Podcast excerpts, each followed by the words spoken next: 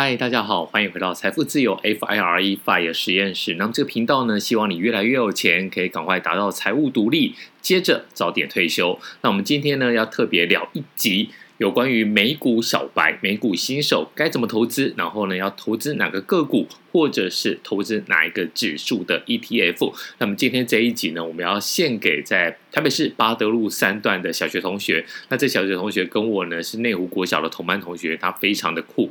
在我们过去刚出道的时候呢，他一直陪着我出生入死。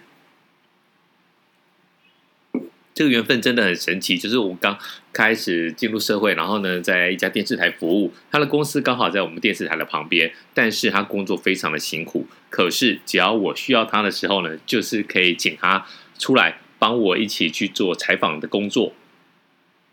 我们那个时候最有趣的是说，呃，在以前那个年代。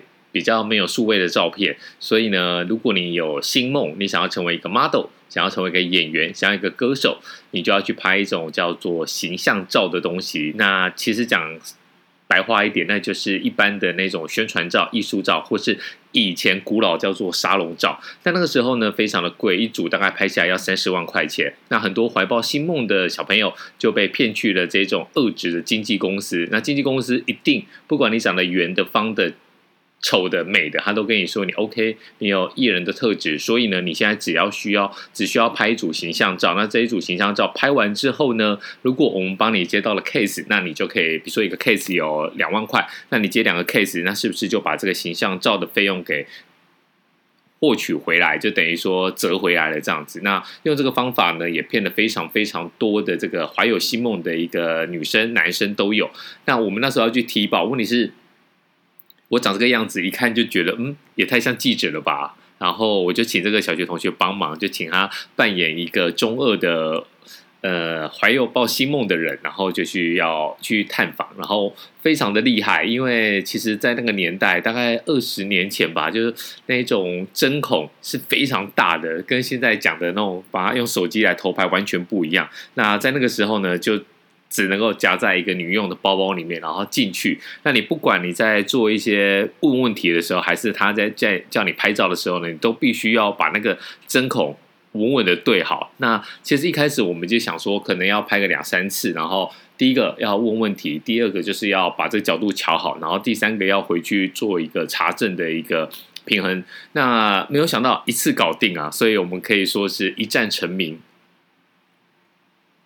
那多接下来这几年呢，我们都陆续保持了很好的一个联系。那我在出书的时候，她跟老公还有小朋友也有到现场来，那真的是令人非常的感动。所以呢，她之前在赖上面问我说：“哎，要怎样才可以财富自由？”然后马上立马秒回。但是，嗯，她问完问题又不见了，我就想说奇怪，你怎么问了问题人就走了呢？那她就跟我说：“呃，因为她还没有财富自由，所以还在上班，要去忙一下工作的事情。”那我们今天呢，就来帮他回答一下，要怎么买美股，然后呢，美股要做哪个投资的标的？那其实这个之前我们已经有提过非常多次了，但是呢，因为这个小学同学问，我们就再一次的来做一个厘清。美股呢，你有三个购买的一个方式。第一个呢，就是买 First Trade。那 First Trade 呢，就是我脸书上面，我在下面也会放一下链接，大家可以去看一下。那在这个地方呢，你用 First Trade 进去交易的话，非常的方便。最主要就是说，它有中文版。虽然呢，我每次截图都是用英文版，但其实有时候交易的时候怕错，我也是用中文版。所以大家不要客气，用中文版就可以来进行登录。那登录之后呢，你要传的东西大概就是护照。接着你要到银行去做汇款，然后你把钱汇到 First Trade 他给你的账号之后呢，你就入金了。入金之后呢，你会有一组呃，你可以登录的账号密码，那这是原本就有的。接下来的话，它上面会有一个 Cash Power，就是你可以购买的一个能量。也就是说呢，你有多少的额度来购买，那你就可以用那个来操作。我觉得蛮方便的。这是电子券商，那唯一比较。会有影响的，就是等到以后你部位变大的时候，你可能就要开始来做调整。因为在美国那地方的话，他们在保护这种电子券商，就等于给你的 guarantee 大概是五十万美金。所以呢，你就要记得，如果你超过五十万美金的话，你就开下一个账户，可能可以去开其他的家信或或者是其他的电子券商都没有问题。那这是用电子券商来交易。好处是免手续费，快速便捷。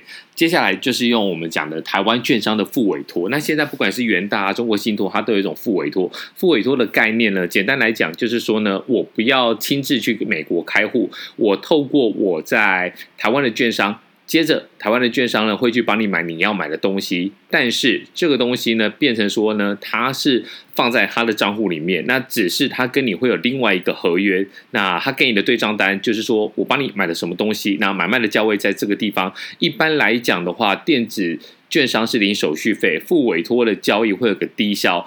如果你愿意去跟你的营业员谈的话，像我自己是谈到了，呃，低消是十五块美金。那手续费呢，大概是零点二，等于说呢，你大概买二十万台币，你就可以超过这个低消，所以我觉得也不会太难啊。因为我们如果不短进短出的话，这个东西对我们来讲就是久久一次。那最大最大的好处呢，是它没有保管费，等于说呢，我买了，然后我卖了，只有这两次的交易的费用，你只会被抽这两次的手续费，你不会因为把股票。因为把 ETF 保管在券商那边，然后被抽这个保管费用。好。这个是相对方便的。那如果你稍微再懒多一点，你觉得哇，这个复委托对我来讲好像也是有点困难。那你该怎么做呢？其实还有一种就是跟你跟银行的理财专员，你跟理财专员讲说，你要买 SPY，你要买 TLT 这个二十年期的债券，你要买任何的股票，他都可以帮你买。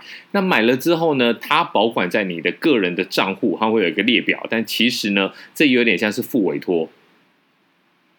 最可怕的是说，你跟银行买会有一个费用，这费用是保管费，什么意思？你除了跟他买的手续费卖掉的手续费之外呢，你保管在那个地方，每年大概我觉得每家不一样啦，大概是百分之零点二，等于是千分之二。虽然听起来千分之二，一千块充给两块钱，你好像不痛不痒，但其实这是一个非常非常可怕的一个。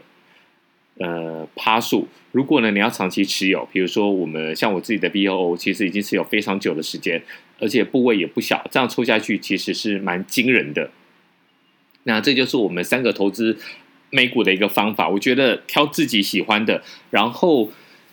真的早一天请假，因为我觉得大家的工作都很累，你就早一天早上啊、泡一杯咖啡，好好的把这件事情给办好，或者是早一天下午去泡个温泉，去吃个下午茶，然后呢神清气爽的把这件事情给处理好，那接下来就可以开始了。那我们下一集呢，就要来谈一谈，在这个买卖美股的时候呢，我们应该要买个股。那个股要怎么看？来，以及就是第二部分，就是如果我们不想买个股的话，要买 ETF。那 ETF 又该怎么挑选？那我们就下一集再见，拜。